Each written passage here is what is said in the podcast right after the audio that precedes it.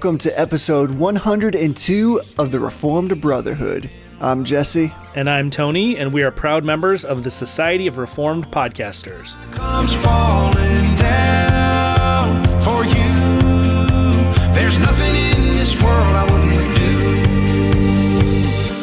do. Hey, brother. Hey, brother. Question cast time. It is Question Cast, that beautiful time of the month where people get to hear other voices besides just you and I. Yeah, and we don't like to waste time on Question Cast because it's always so jam loaded. So let's do a couple quick announcements and then we'll get right into it. Let's do it. Jesse, we have some congratulations to extend. Yeah, So- I hear some congratulations are in order. Yes. So we have two listeners named Colton and Zoe, who I don't believe our podcast had anything to do with them getting together, but they recently got engaged, and I'm super excited for them. So I've been talking to Colton a little bit online. They just have a really cool story. God's really been working powerfully in their life, and I just wish them all the luck in their future marriage. Can we just talk about for a second how that's like a serious power couple name Yes. combination? It is. It really is. Colton and Zoe. What would be like the portmanteau of their names? Zoltan. Which is either the name of a Power Ranger or like a magician from the 70s. You came up with that so fast, and we did not discuss this ahead of time. Yeah, or it could be like Kozoe, but that I don't think that works quite as well. No, Zoltan is crazy good. Yeah, so as a engagement gift, we are going to go ahead and set out some coffee mugs. So Colton, I need you to message me on Facebook and let me know where to send those coffee mugs and we'll get them out in the mail. Is that like basically a standing arrangement we have No. if this podcast helps you get engaged? If, If- you get engaged because of this podcast, If you get engaged because of this podcast, then let us know and we'll figure something out. love it. But I don't think we have enough money to say everybody who gets engaged or whatever gets a mug. You think we have that many people I don't know, we are- could. We might. that this podcast is basically bringing them together And Maybe people will begin to get engaged just so they could get their mugs. Wow, that's a really long con right there. It is. I'll tell you a secret. You can just buy a mug for way less than you could buy an engagement ring if you want. That's a good call. And if somebody were going to follow through with that and actually buy a mug, where would they go? Rootedapparels.com. So last time I tried to say it, I said reformedapparels.com, and that's not the address, but people found it anyways. All right, well, let's get into some questions. Go ahead. Hey guys, this is Ronnie Winterton in Raleigh, North Carolina, and uh, I appreciate what you guys do. So, um, I thought I had heard you guys say in one of your podcasts that you are a presuppositionalist, and I have a question about self authentication um, authentication of the Bible. Um, what exactly are we, as Reformed believers, communicating when we say that the Bible is self authenticating? And how is that different from saying the Bible is true because I believe it is true? Um, and how do we explain that to people who may not believe the Bible or explain um, stories about people who've read the Bible but don't believe it? Um, so any any of your thoughts there would be very helpful, and I appreciate what you guys do. Thank you, and have a good one. All right, Ronnie from Raleigh. I want to say first, starting off, I love it when people's names are an alliteration with where they're from. That's just a real crowd pleaser. Yes, it's good. It's good I'm, stuff. I'm totally down with that. And this is a really great question to start off on.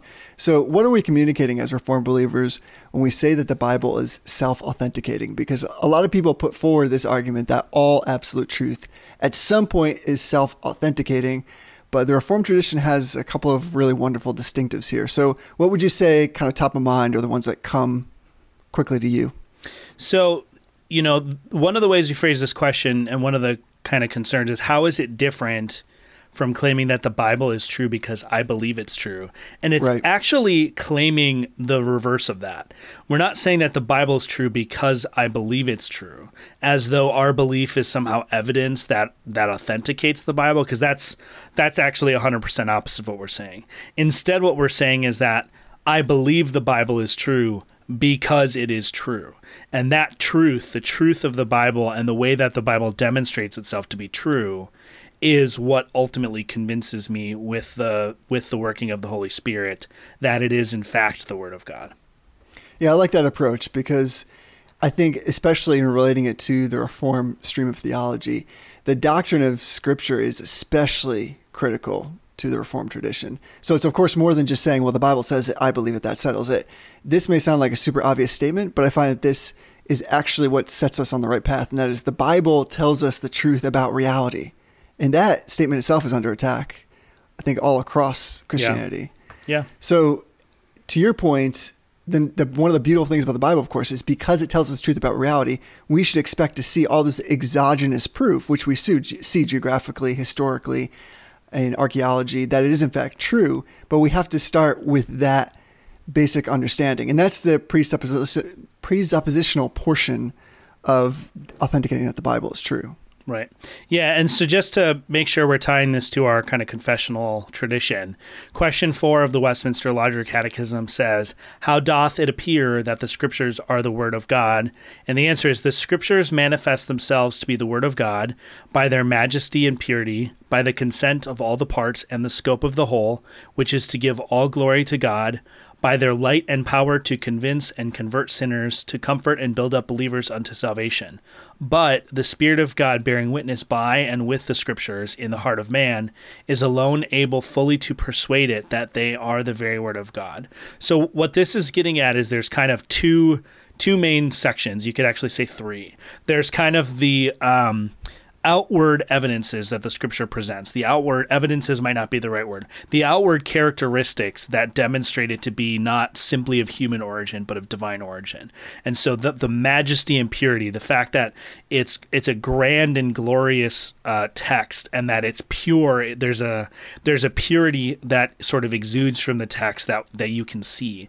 The the text is consistent. The consent of all the parts and the scope of the whole. So that's kind of a restrictive statement. Is that um, you know, if there's a text that we have that doesn't give glory to God, then we know that it's not the scriptures. We know that God Right. would not breathe out text that somehow does not glorify him.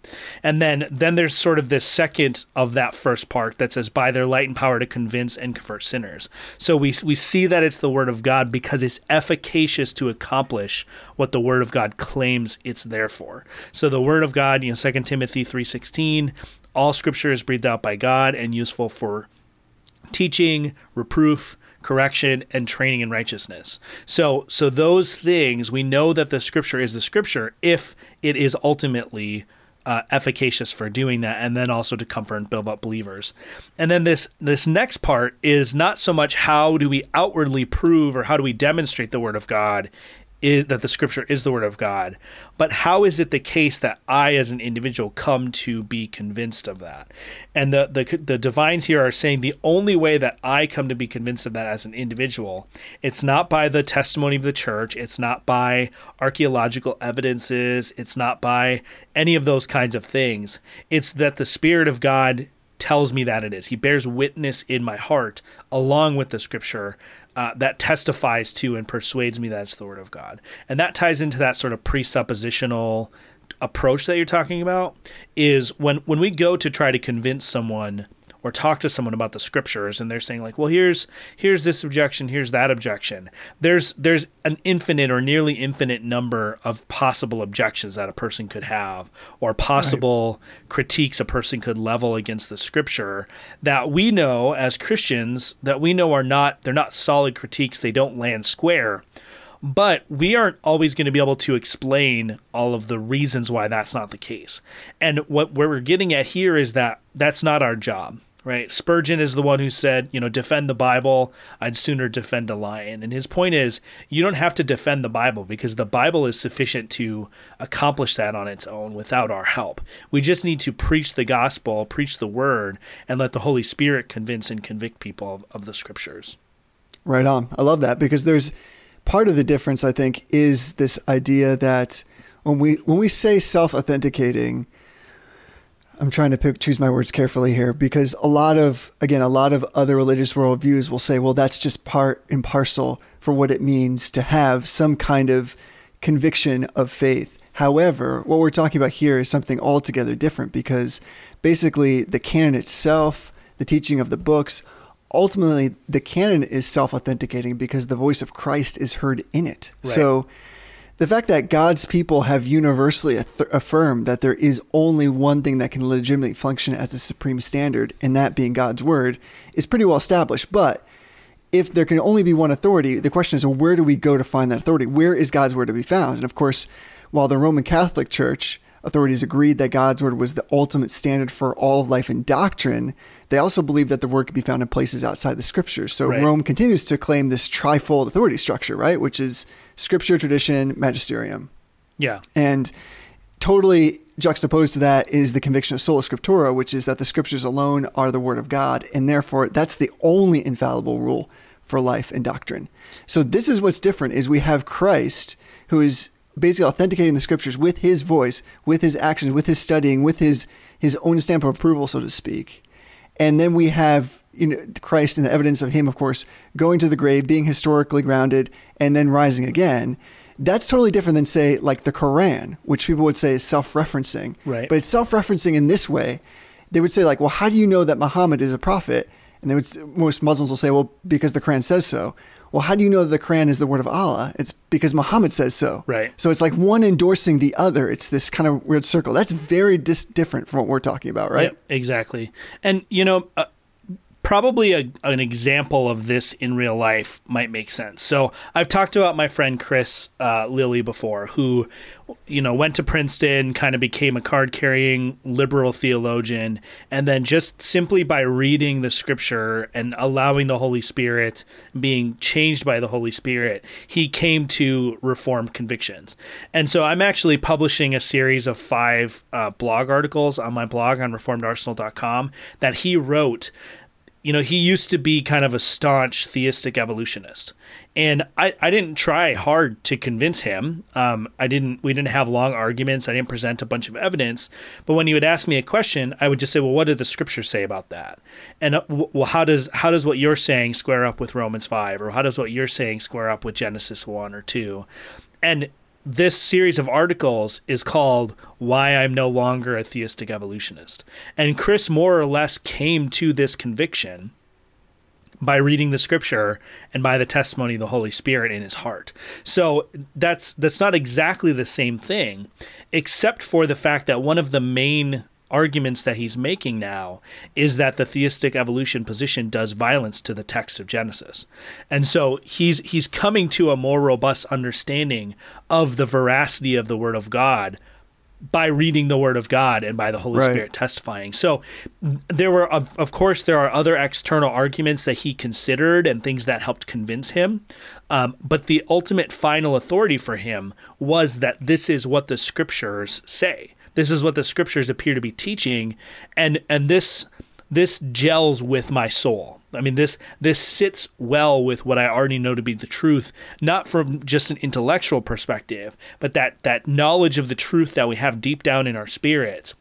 The scriptures are authenticated by and through that internal knowledge that the Holy Spirit grants us. Right. And we should differentiate because that's really important what you just said there.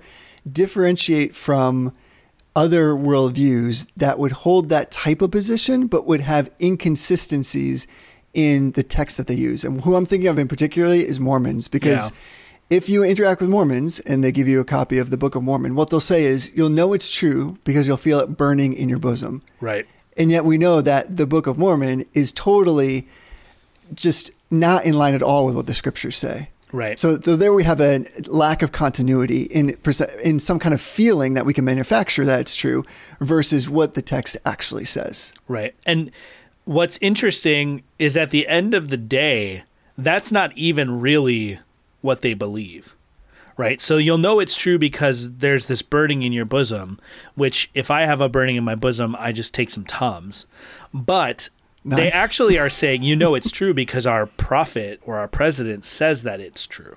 Right. So I don't know if you've heard about this, but there's this whole big thing about the Mormon church that they're saying, like, well, we received a revelation from God. You're not supposed to call us Mormons anymore. Right. So Yep, like I've so so they're in this sort of influx revelation where none of that is necessary in, in what we're trying to articulate. There, there's no external evidence necessary. There's no person that has to tell you this.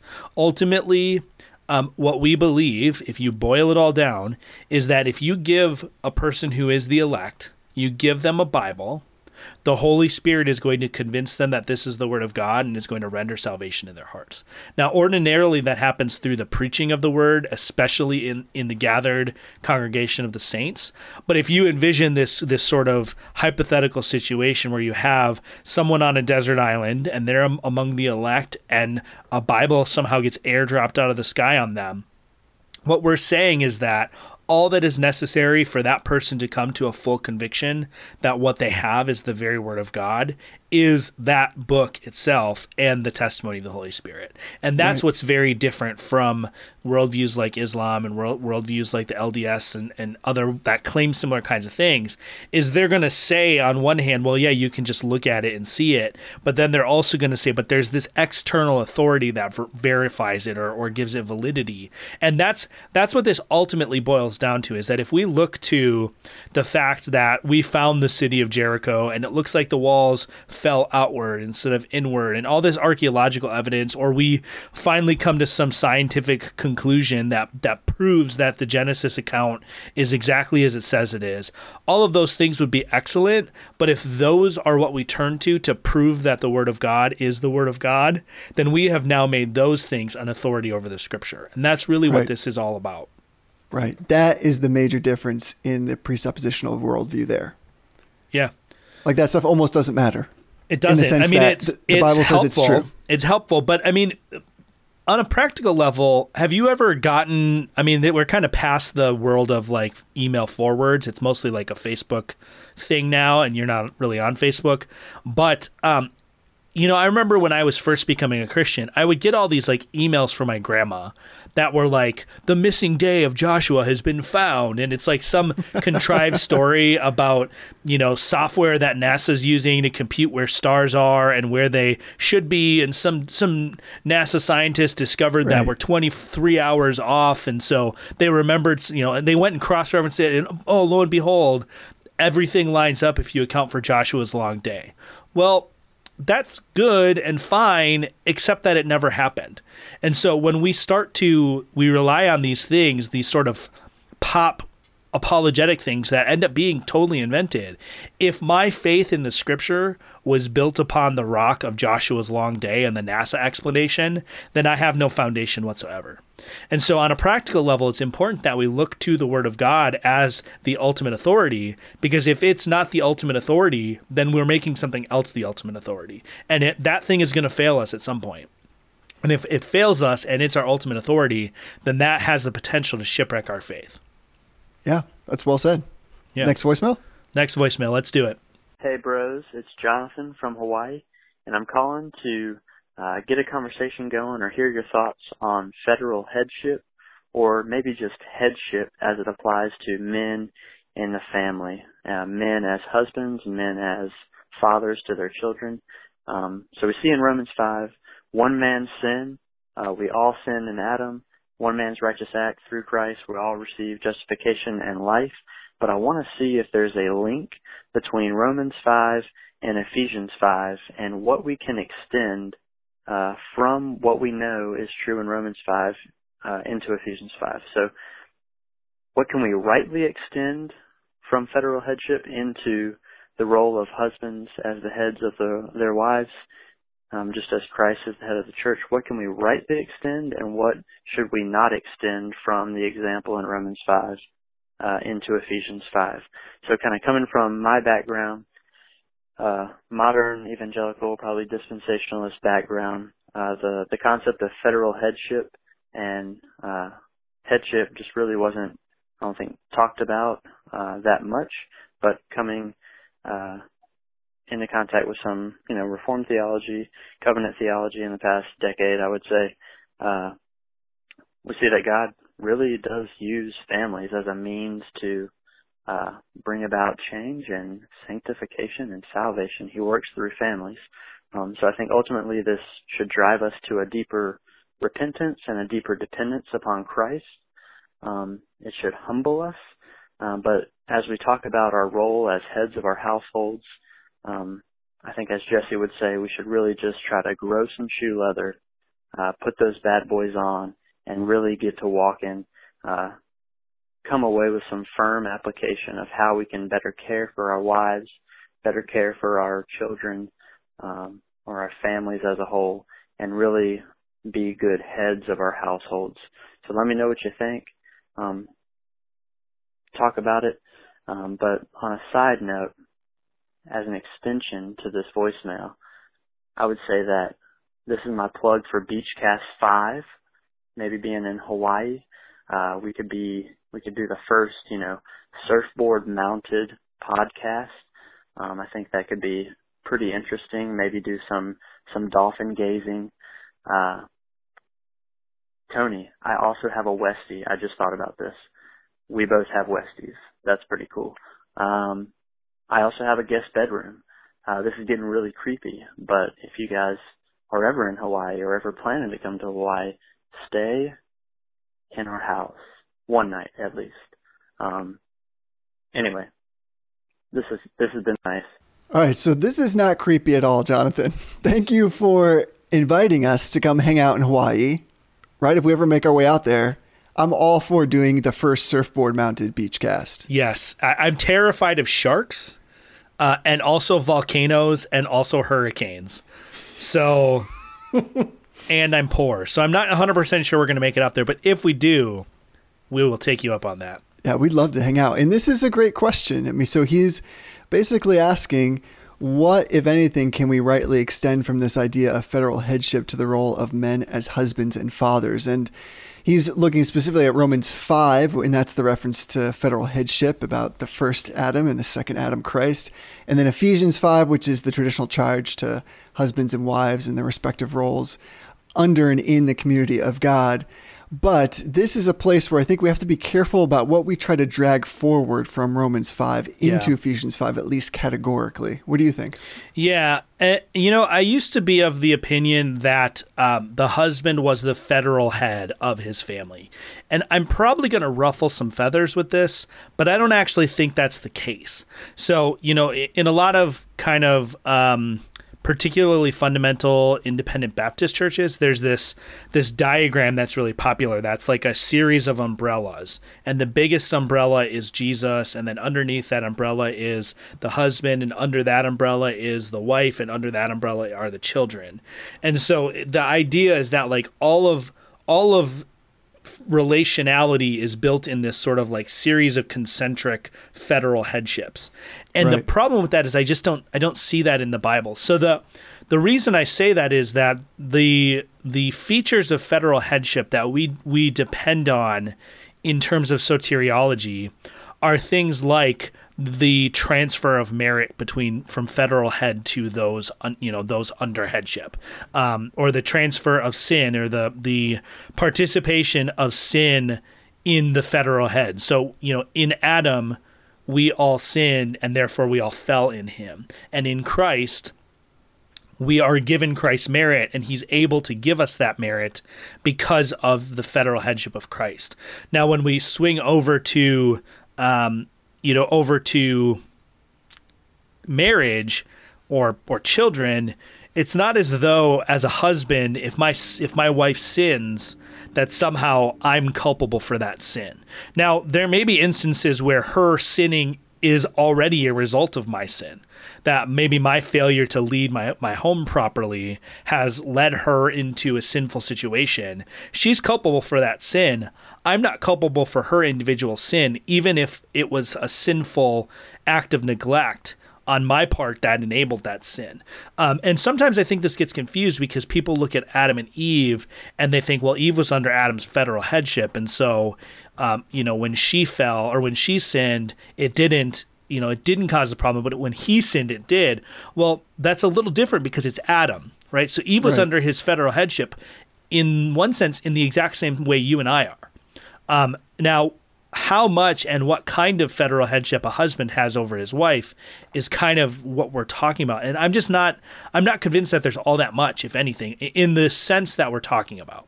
I agree. It's all about the sense of the word. And I think what we can do well is to protect what federal headship means by not conflating it with leadership in marriage. Right. And so when in Romans fall in five, when Paul puts all this emphasis on one man, he keeps going back to one man. So he's he's indicating that he viewed both Adam and Christ as like what we're talking about historical individuals who acted representatively as covenant heads on behalf of the of the other Right. that there's no like real good proxy or you know analog for that in marriage you know in fact not in that specific sense so like in fact in verse 2 of that chapter when paul is saying you know and our hope does not put us to shame this hope that he's speaking about is guaranteed here and now by the love of God that the Holy Spirit pours into believers' hearts. So if we try to translate that into marriage, like what's the guarantee of our marriages? All this falls apart because, like you said, we're not true representatives in the same sense. So uh, there's a lot in Romans 5 that we can pull forward in terms of we're seeing the example of Christ in his service, and I think there is some good parallels there. But I think it's a little bit dangerous just to use that same terminology and conflate the two because it has a better chance of being abused than being understood correctly when we pull that same term forward. Yeah. Yeah, and I agree. And and one of the things that I think is important when you study covenant theology, um, the point is almost always made at one point or another that in the New Testament, the word that is used for covenant is diatheke. Right, and and then the point, the contrary point, or the, the maybe the complementary point, is made that in Greek there's also a similar term for covenant that's called suntheke, and that that soon the s y n or it's like the same root as we get the word synagogue, and it has to do with together. So a diatheke is a covenant that is made almost unilaterally from one party to another. A greater party makes a diatheke with a lesser party in order to affect uh, like a role. So we might think of this as um, like a royal suzerainty treaty a suntheke is generally made across equal partners. And so when we think about marriage, the Bible doesn't use this term, but if we're going to map it up, the marriage covenant up to those kinds of terms, marriage is more of a suntheke than it is a diatheke. Because Right. marriage is a covenant that is made between equals between people who are of the same level. So, although a husband is taking on authority in that covenant, that's part of the covenant um, obligations. Is that the husband takes on authority over his wife in terms of um, leading the house, leading the children. Um, John MacArthur talks about um, kind of the I forget the exact phrase that he's using, but the the weight of final decision that that ultimately the final decision falls on the husband when there's a disagreement. Now, I don't know how much I buy into that on a real strict level, but there's there's some truth to it that what the husband takes on as his part of the covenant in marriage is that leadership responsibility. What the wife takes on is the uh, agreement to be submissive to her husband. But even though those covenant responsibilities are taken on by each party, it's still a covenant that's entered into by uh, equal parties. So prior to the moment when uh, I became Ashley's husband, I was not an authority over her. I, I wasn't. She she wasn't required to submit to me. She wasn't required to, um, you know, take my lead on things. She usually did, but she wasn't required to. There was no obligation there, um, because we affirm that a woman is uh, subject to her own husband, not to men in general. So this is one of the differences between the so-called biblical patriarchy movement and kind of the classic complementarian movement, is that women in general are not submissive or subordinate to men in general, but in the marriage covenant, women take on the position of the church in that, and men take on the position of Christ, and that's what 1 Corinthians 11 is getting at. And in that covenant, that is now a new relationship that is established. But that is not the same as the federal headship that we see between Christ and his people. Um, Right. Even though that analogy plays out in some some instances, it's still just an analogy. It's not a one to one correlation. So I just think we have to be really careful even using the term federal headship because what we're doing is we're taking we're taking two two concepts that the Bible uses about about the marriage in the Bible and we're slamming them together in a way that I'm not actually convinced that the Bible combines. So I don't I don't see that covenant language being used in conjunction with the bride of Christ analogies in the scripture. So I, I just think we have to be careful because if the Bible doesn't draw that federal language out uh, in reference to marriage, then then we also probably should be careful not to do that. Yeah, and I recognize that most of the time what people are saying there is they're trying to impose kind of like a junior varsity version of federal headship. Not saying exactly the Right. same thing, but it's just that using that language implies something very specific, and we ought to protect that meaning in particular. There is some stuff in Romans 5, of course, that does really line up well with Ephesians 5 because Paul transforms the question of how husbands, fathers, and masters dominate to how they can imitate the love of Christ in their own lives by nurturing those under their care. So we do see some of that, of course, reflected in the character of Jesus Christ in Romans 5 as Paul's articulating it. So I want let me just read Ephesians 5, 25 through 27, which is really the heart of that passage of Ephesians 5 that we're referring to.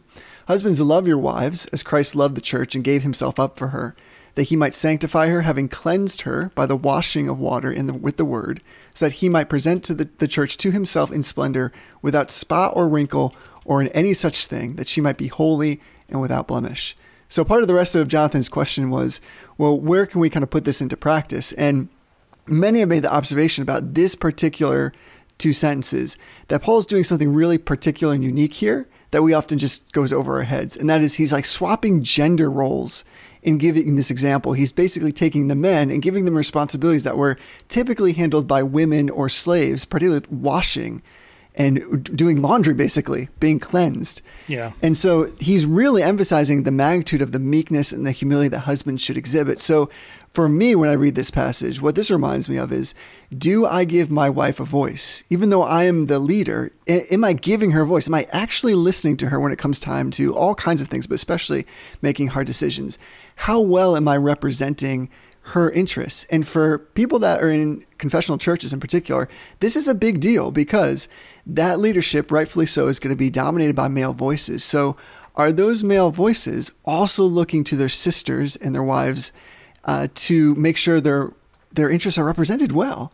And so, do we as men direct our families and our churches in glorifying God so well that our wives, our children, our sisters in Christ want to respond in like fashion? So, I think those are all questions that come, at least in a derivative nature, from Romans 5, but they're especially present in that little passage in Ephesians. Yeah. And like I said, this is just one of those areas that we just have to be really cautious because um, although most people don't draw these kinds of what I would say are kind of extreme conclusions about federal headship and in marriage, there are some branches of Christianity, some in the biblical patriarchy movement, that would actually say things like a husband is morally culpable for the sins that their wife commits. And Right. and not in the sense that I was talking about before. Um, you know, Adam was culpable for the fact that Eve ate the apple or whatever it was, in that he should have crushed the head of the serpent. So whether we call that sin or not, I suppose is a different question. But Adam was morally responsible for the fact that he did not fulfill his duty as a husband to protect his wife, and he did not fulfill his duty as the covenant keeper of the garden to expel the serpent. He was not responsible, morally culpable for the fact that Eve took a bite of that fruit. That was her culpability. Again, I have a difficult time calling those things sin um, because the effects of sin don't take place until Adam eats of the apple. Um, why that is, you know, there's all sorts of speculation. But there are, like I said, there are some in certain strands of the biblical patriarchy movement that would say the opposite that Adam that Eve doesn't bear doesn't bear moral culpability for that because Adam should have stopped her. And so it's actually Adam's sin. And that can just be really dangerous. And I think unfortunately um, this also ends up where if if we're the federal heads to our wives, then we end up in some senses become we become mediators of the covenant of grace to them. Right. And that's that's one of the main critiques that I have of that umbrella picture that I talked about earlier. Is although I don't think that this is what they were trying to communicate, um, they they communicate this idea that like wives don't go to Jesus for protection and for help. They go to their husbands, and their husbands are the ones that protect them. And Jesus is sort of like empowering her their husbands to do that. But they, it ends up with this sort of weird mediation of the covenant of grace and the benefits of the covenant of grace that happens through the husband, um, and then through the husband and the, the the mother when we're talking about children. That I just think really does damage to the reformed understanding of covenant theology, Right on. which we Yeah, think is the biblical understanding of covenant it- theology. exactly. I mean, in the final analysis, it's like you said, I'm sure that's not the actual intent, but the language is going to lead you there, and it opens up at least the possibility that you might end up with that kind of behavior. So I'm I'm pretty sure, of course, that's not where Jonathan was going, but none, nonetheless, great question because it at least allows us to really think very thoughtfully about what these things mean. Yeah. All right, let's do the next one. Let's do it. So, as uh, Presbyterian Paedo Baptist, uh, how do what do we do with the um, apparent uh, failure of God's promise to be a God to us and to our children? Um, it seems that when you when you read, um, well, more so to the children part, looking at children who never actually come to faith, they never actually enter into the rest of faith.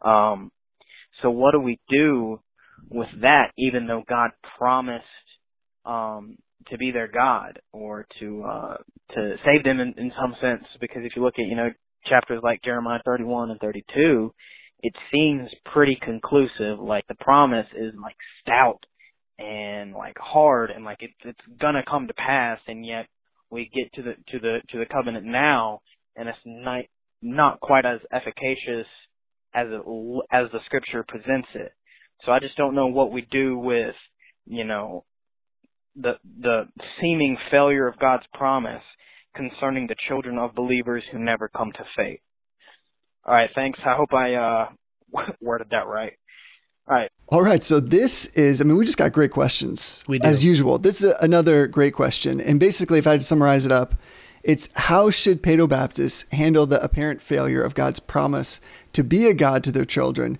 when their children do not come to faith? So I'm going to leave this to you, basically, since you are the resident Paedo Baptist here. But even I would understand that, of course, some would say that baptism is by divine authority, substitute for circumcision as the initiatory sign and seal of the covenant of grace. So it's possible we need to be kind of given some definition of terms here. But I, I will turn that over to you and put it in your capable baby baptizing hands. So I think, um, first of all, I've never baptized a baby or anyone. But second of all, I think there's a little bit of category confusion that's going on in this question. Um, I we don't know who this is because they didn't leave a name. So if this is really terribly insulting, then I'm sorry. That's not the intention.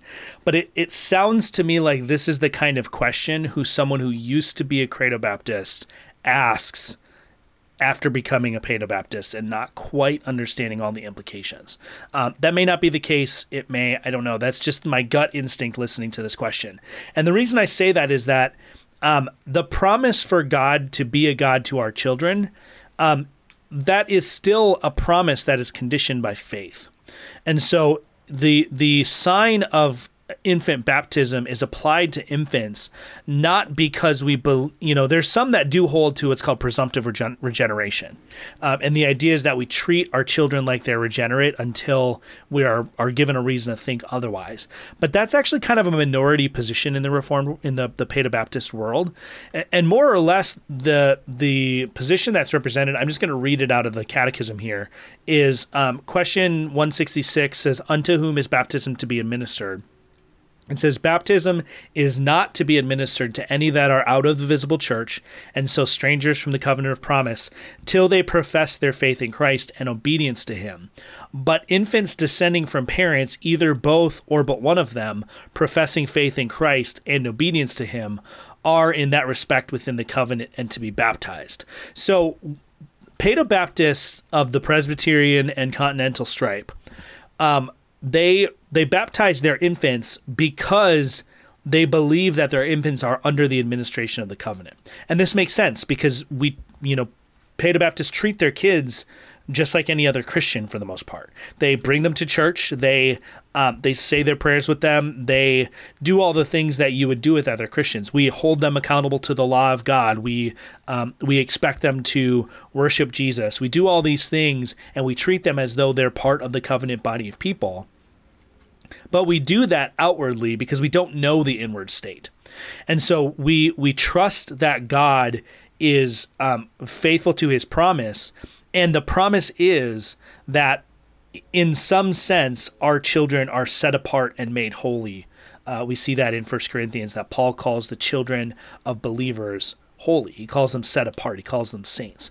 And there are instructions given to children um, in the letters and says like obey your parents in the Lord. So if it's not possible for children to be in the Lord up to a certain age, then some of those things don't make a, a lot of sense to us as Paedobaptists. So we shouldn't we shouldn't read the promise that He will be a God to us and to our children as um, like a unilateral absolute promise that they will come to salvation. Instead, we should read this more along the lines of the, the covenant has been applied to them. They've been brought into the covenant. And just like when we see in the Old Testament, people like Ishmael, who are explicitly said not to be recipients before they receive circumcision, said not to be recipients of the covenant promise, but then are commanded to be given the covenant sign. And um, you know, there's a lot a lot of people that are probably better equipped to answer this. Um, J.V. Fesko's book, uh, Word, Water, and Spirit, is phenomenal. Um, the work of the Westminster Divines on this is just really good. I don't have anything specific to read uh, to recommend in that, but it, it just seems to me like this promise that you're talking about is not it's not a promise of salvation. Um, it's a promise of covenant membership for right. the children of believers. And because of that covenant membership, we also apply the covenant uh, the covenant sign, the initiatory sign. And you know, I think sometimes one of the things that gets underplayed in Presbyterian covenant theology versus um, sort of the Baptist modification. I'm not talking about 1689 federalism, but the the Baptist appropriation of Presbyterian covenant theology is that, in my opinion, Baptist covenant theology, apart from 1689 federalism, doesn't actually have a good grip on what to do with apostasy, right? Because what what is apostasy if not abandoning the covenant Lord that you've sworn fealty to. Well, the problem with that from a Baptist, from a Credo Baptist perspective, is that a, a person who apostatizes, whether they're a child or not, is not part of the covenant. So so it's unclear to me at times what they're apostatizing from. Where in in Presbyterian theology, it's clear what they're apostatizing from. They're apostatizing from their membership in the visible church. So when we, we apply the covenant sign to our children and then regrettably and sadly they, they turn away and walk away, that's an act of apostasy from the covenant and the membership in that visible community that they were a part of. Just like a person who was circumcised in the old covenant who then walks away from their their covenant membership is cut off from the people of Israel. They're cut off from the Commonwealth of Israel. Um, we would say the same thing about someone who's baptized and walks away from their covenant membership, that they're cut off from the Commonwealth of Israel, which is Christ's church. Wow, well said. That was a great explanation.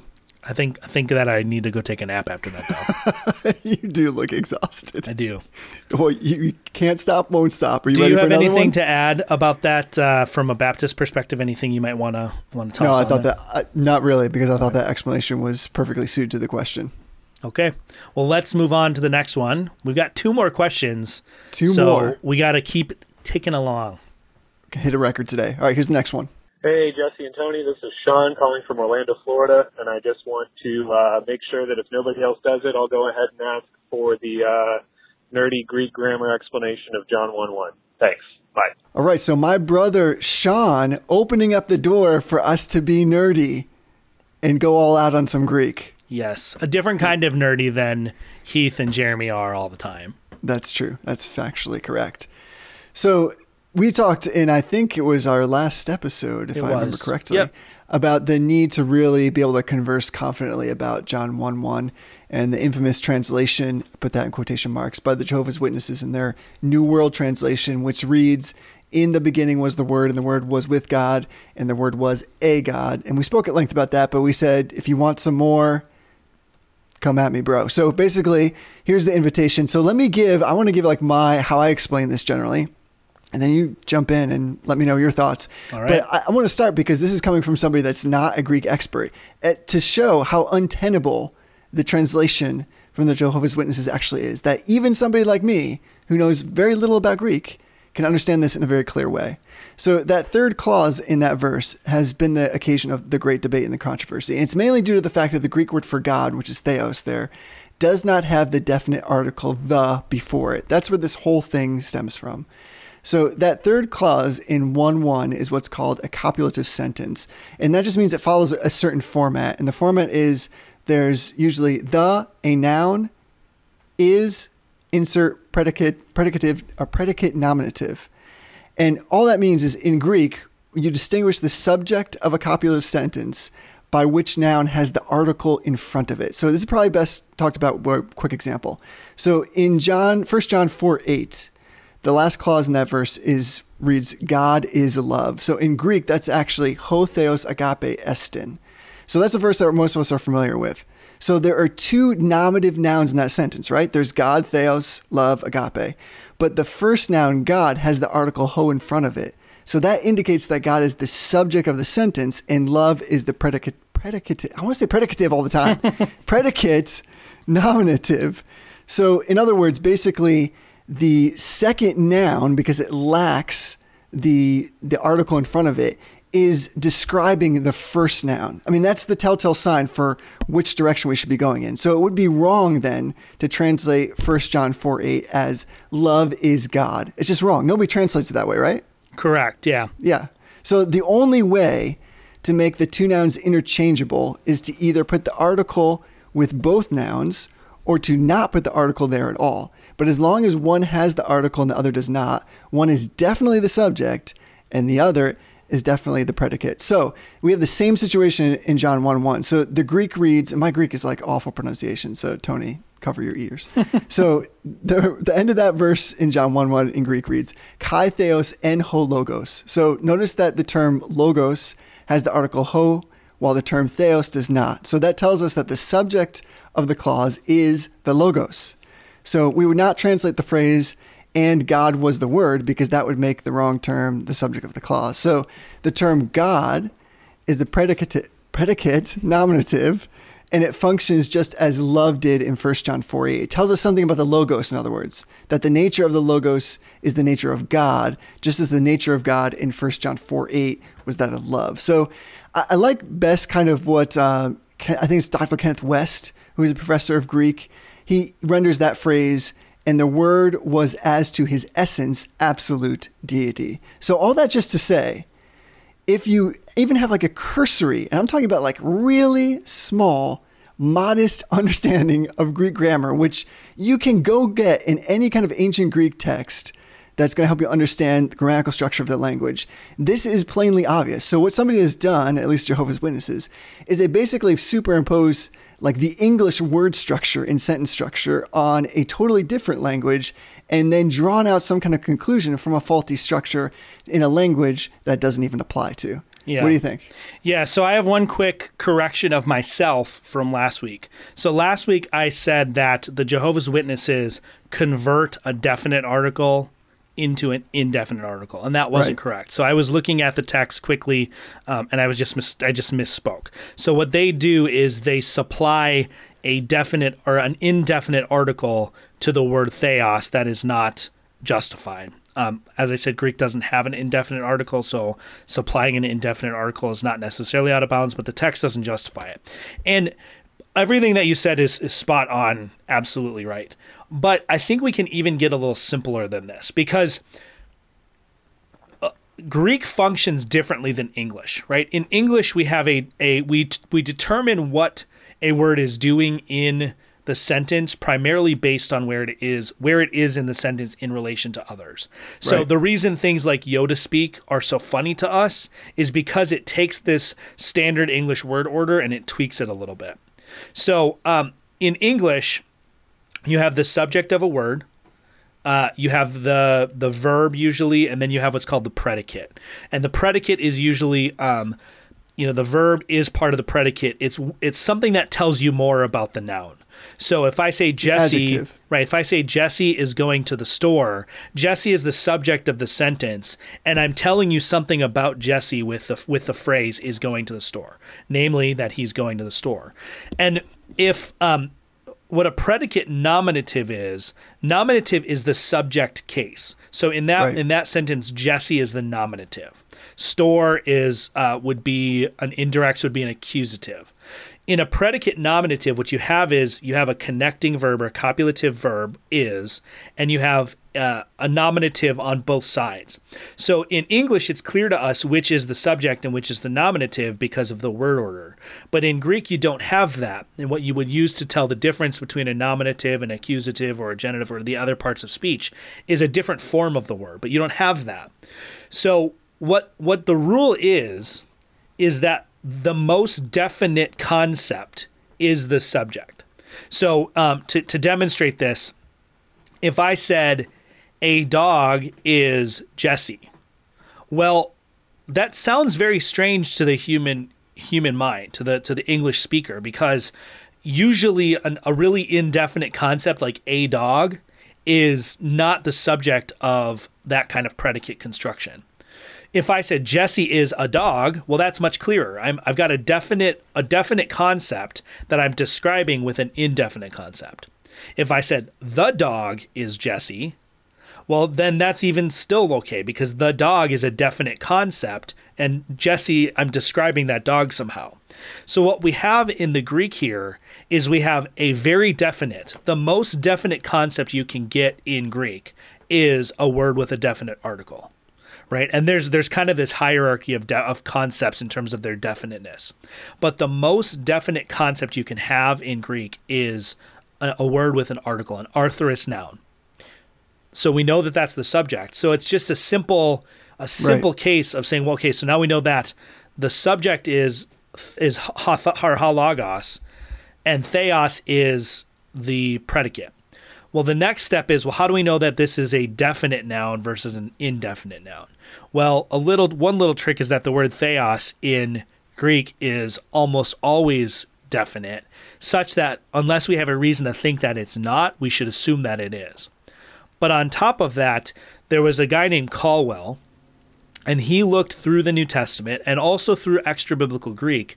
And what he found is that definite predicate nouns, which precede the verb, usually lack the article. So, as I said, there's this kind of hierarchy of definiteness. And so there are different categories of nouns that, that are definite, and we know they're definite, but we know they're definite for some reason other than a definite article.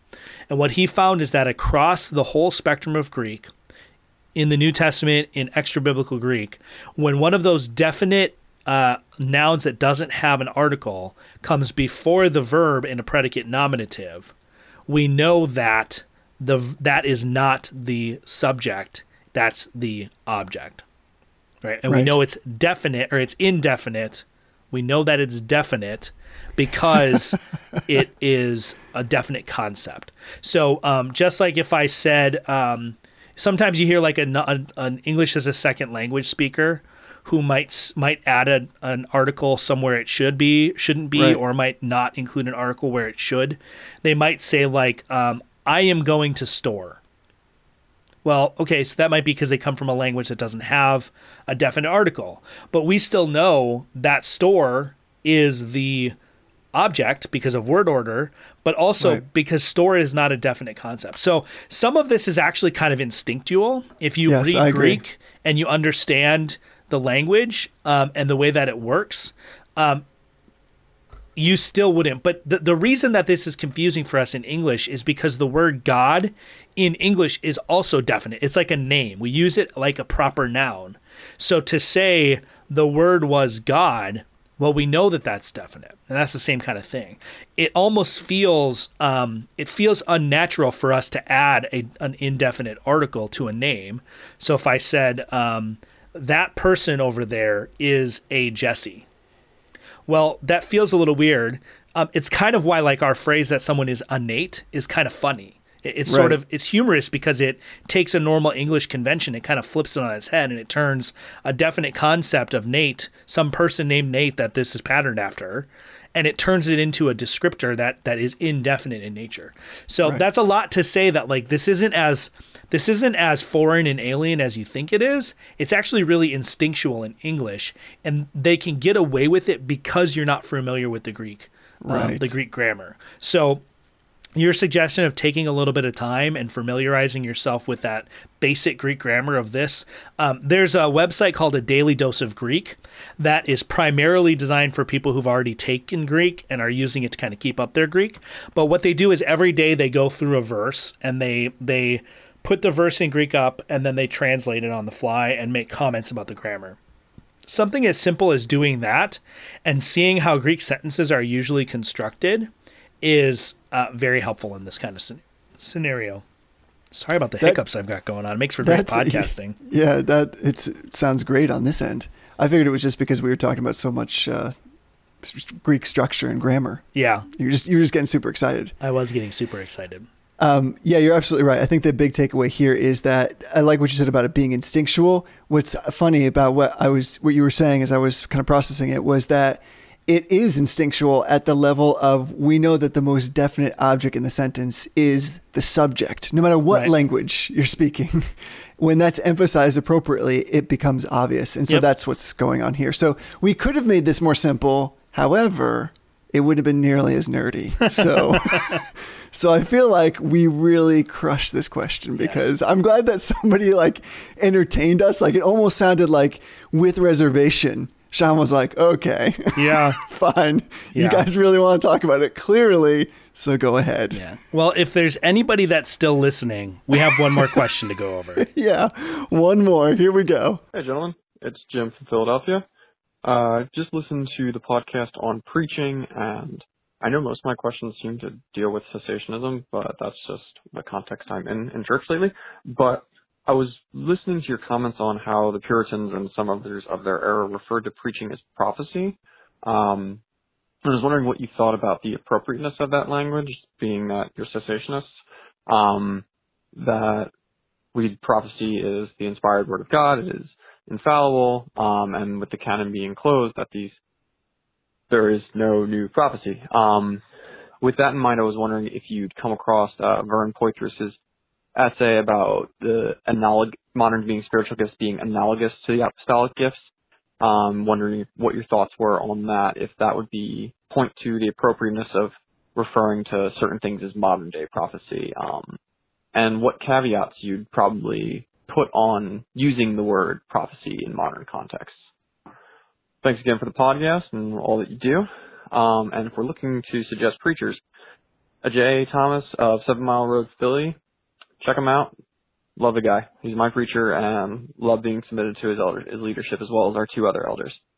Grace and peace. All right. So our brother Jim in Philadelphia has a good question. And I think what we should probably focus on is he's referencing something very specific. It's an essay. Are you familiar with the essay that he's talking about? I'm not, no. If I burn Poythress, that's okay because I got a I have a basically his thesis which I'll throw at you in a second. But the question is, how do we feel about Vern Poythress's essay on modern day spiritual gifts being analogous to the apostolic gifts? So let me give you the thesis from his essay. This is his words, not mine. So I'll, I'll throw it out there, and then I have a feeling you're going to have some reaction to it. I'm pretty sure. All right, so here we go. Here, here's his words fr- from his article. And it's a, it's a very long essay. It's worth reading. It's a little bit technical, but it's, it's pretty interesting. At least it's thought for provoking. So here's what he says Modern spiritual gifts are analogous to, but not identical with, the divine authoritative gifts that are exercised by the apostles.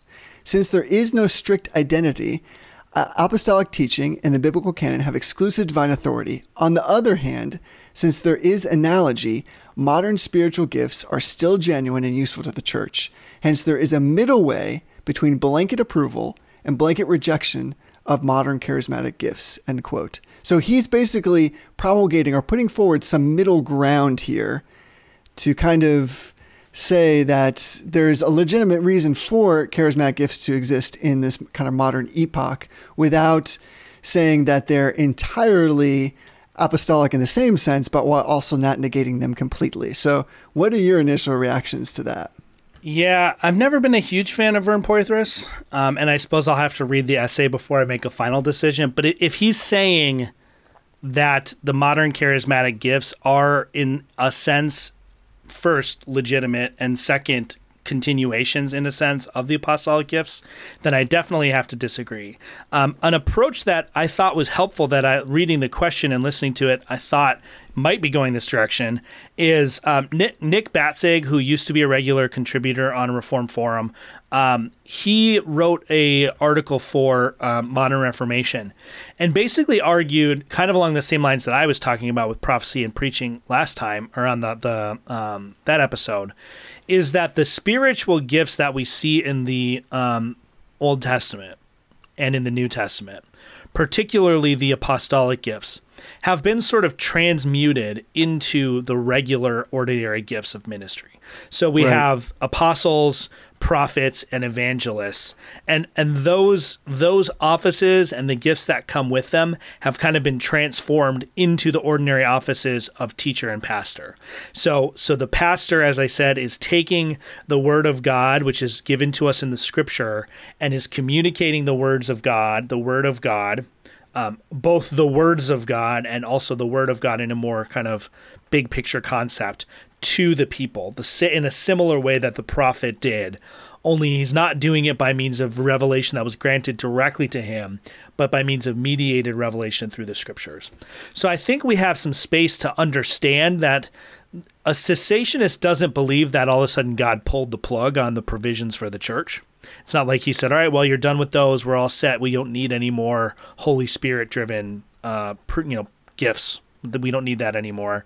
Um, but it, I don't think it's quite right to say that um, modern day charismatics, and this may not be what Poythress is saying, I, I don't know, but it's not quite right to say that modern day charismatic gifts are sort of uh, like a sub subversion or like a junior varsity version of the apostolic gifts which from that thesis statement it sounds like what he's trying to get at.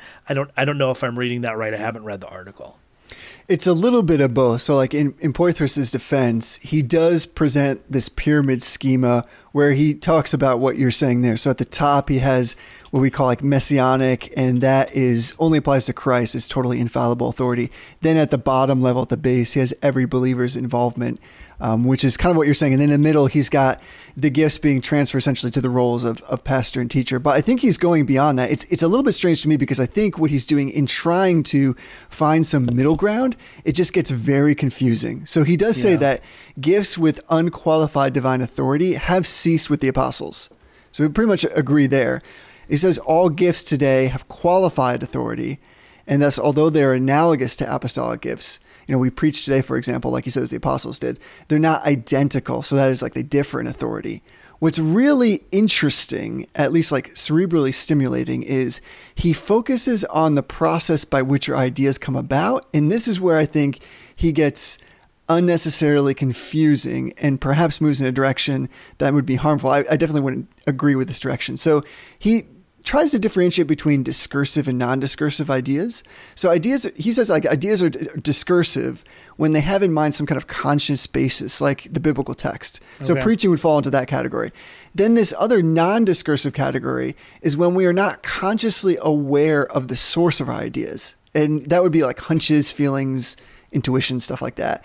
So, what he attempts to do is provide a framework that affirms the work of God in modern day non discursive events while still upholding the sufficiency and finality of Scripture. And that is confusing.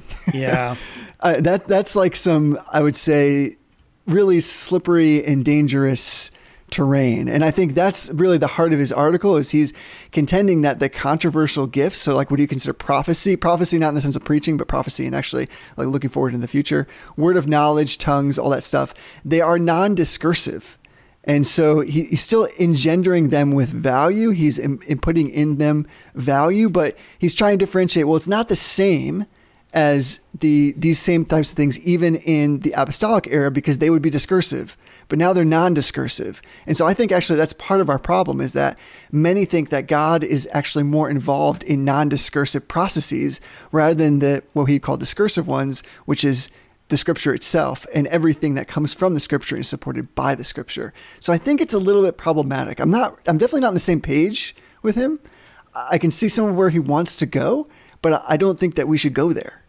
Yeah, I'm trying to be charitable with how I say this, but um, Vern Poythress is one of those people that at times strikes me as sort of too smart for his own good. Um, Oh, he's wicked smart. he Yeah. seems like at times he almost like over analyzes things, which I know is kind of like the love language of theologians is to overanalyze things. But I'm also concerned at times with sort of the association he has with John Frame, and not as like a guilt by association kind of thing, but he he puts his imprimatur on a lot of on all of John most of John Frame's work, and John Frame's work. Uh, from a kind of classically reformed perspective, is is usually just bad.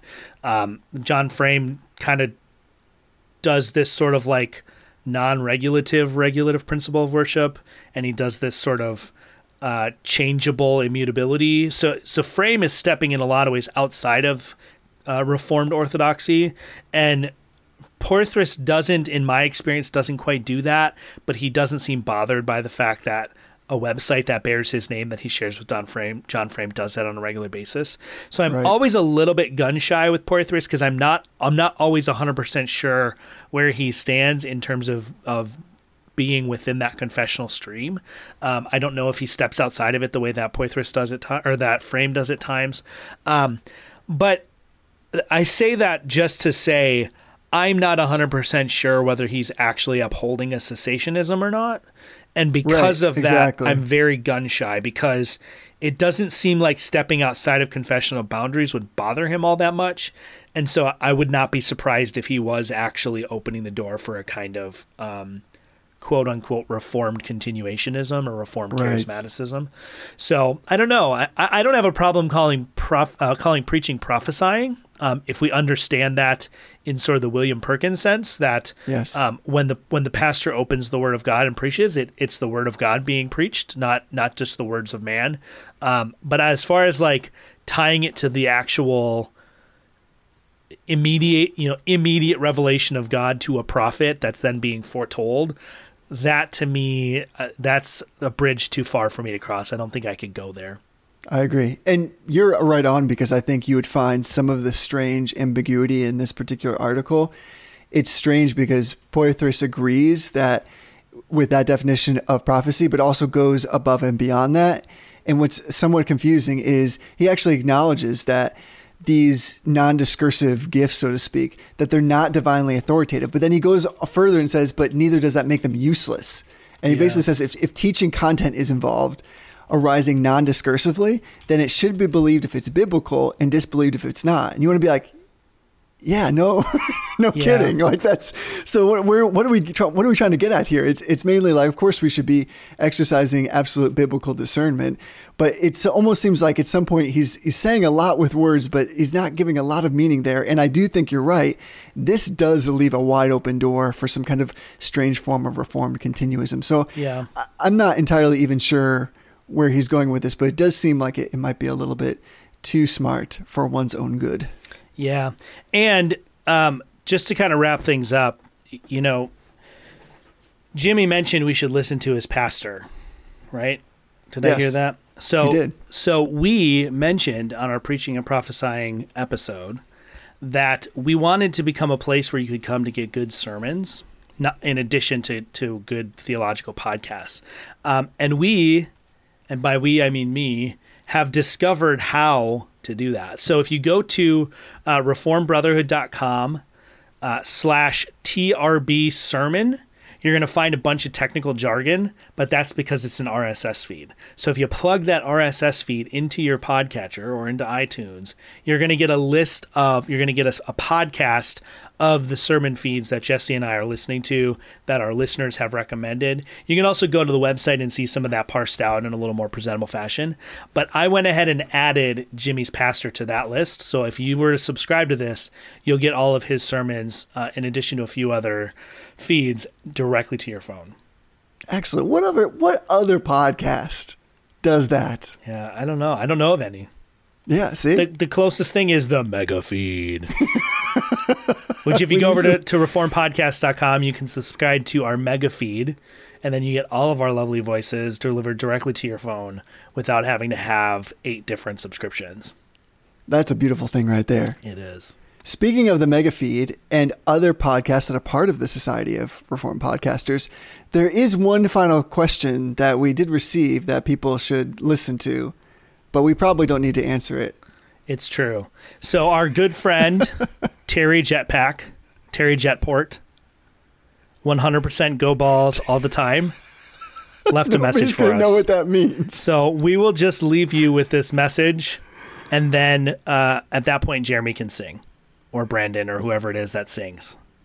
No, right. Nobody knows what we're talking about. It's fine. right. That that's a shout out for our society peoples. Speaking of society peoples, we also just started a brand new Facebook group called the Society of Reformed People. That uh, is going to be kind of a place for all of our listeners, for all the Reform, uh, Society of Reformed podcasters uh, shows to gather and have not just a mega feed, but the mega group. So check it out. Um, right now, it's it's not invitation only, but we do need to approve you. So check it out. Go log in there. Um, you know, we love voicemails, we love emails, but if you want to have an ongoing conversation with uh, the people who are on the podcast, that's the best place to do it. If, you, if you're looking for yet another place online to debate baptism, Yeah. this probably isn't that place. uh, no, it probably is.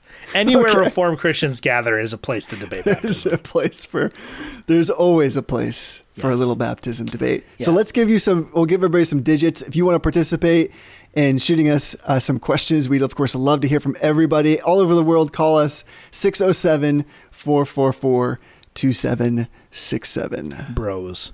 And we will leave you with Terry Jetport. All right, guys. Um, this is Terry Jetport calling in, and I got some questions for you about the about the Heretic Cast. I was thinking that uh, maybe the fact that uh, Jesus is God's son means that um, you know that maybe God uh, gave, uh, you know, had him at some point and he wasn't always existent in eternal, uh, times. And I was thinking maybe, uh, that's not heretic, but that's like legitimate. And, um, and maybe you guys could tell me if I'm a heretic or not. So, uh, Terry Jetport, uh, I think Jesus was uh maybe not created but but created you know before time began. And uh that because that's why he's called God's son. So uh maybe tell me if uh if I'm a heretic or not. All right talk to you later. Bye. Hey uh uh reformed brothers hood um you know I was uh it's it's Terry Jetport again. It's Terry Jetport again uh, look, uh, you know, I was thinking about uh, teaching Sunday school class to a, a bunch of uh, uh, second graders, and I was wondering uh, about how to uh, talk to them about the Trinity. And uh, I wanted to give you guys some examples of some analogies, some uh, uh, things I was going to do, and you tell me if they're good, okay? So uh, one of them is like the Trinity is like uh, water. So water is liquid, it's so- solid like ice, and it's a gas like steam. And that's like the Trinity, God, uh, the Father, the Son, the Holy Spirit. It's a Trinity, right? And then uh, another one I was thinking was really good was uh, the Trinity's like an egg. And then so there's the egg, it's like a shell, it's the yolk, and it's the egg whites, right? So that's that's like the Trinity, Father, Son, Holy Spirit. So tell me what you guys think about that one. Oh, and then also there's another example of a Trinity that I really like, uh, and I heard this from a real good teacher one time.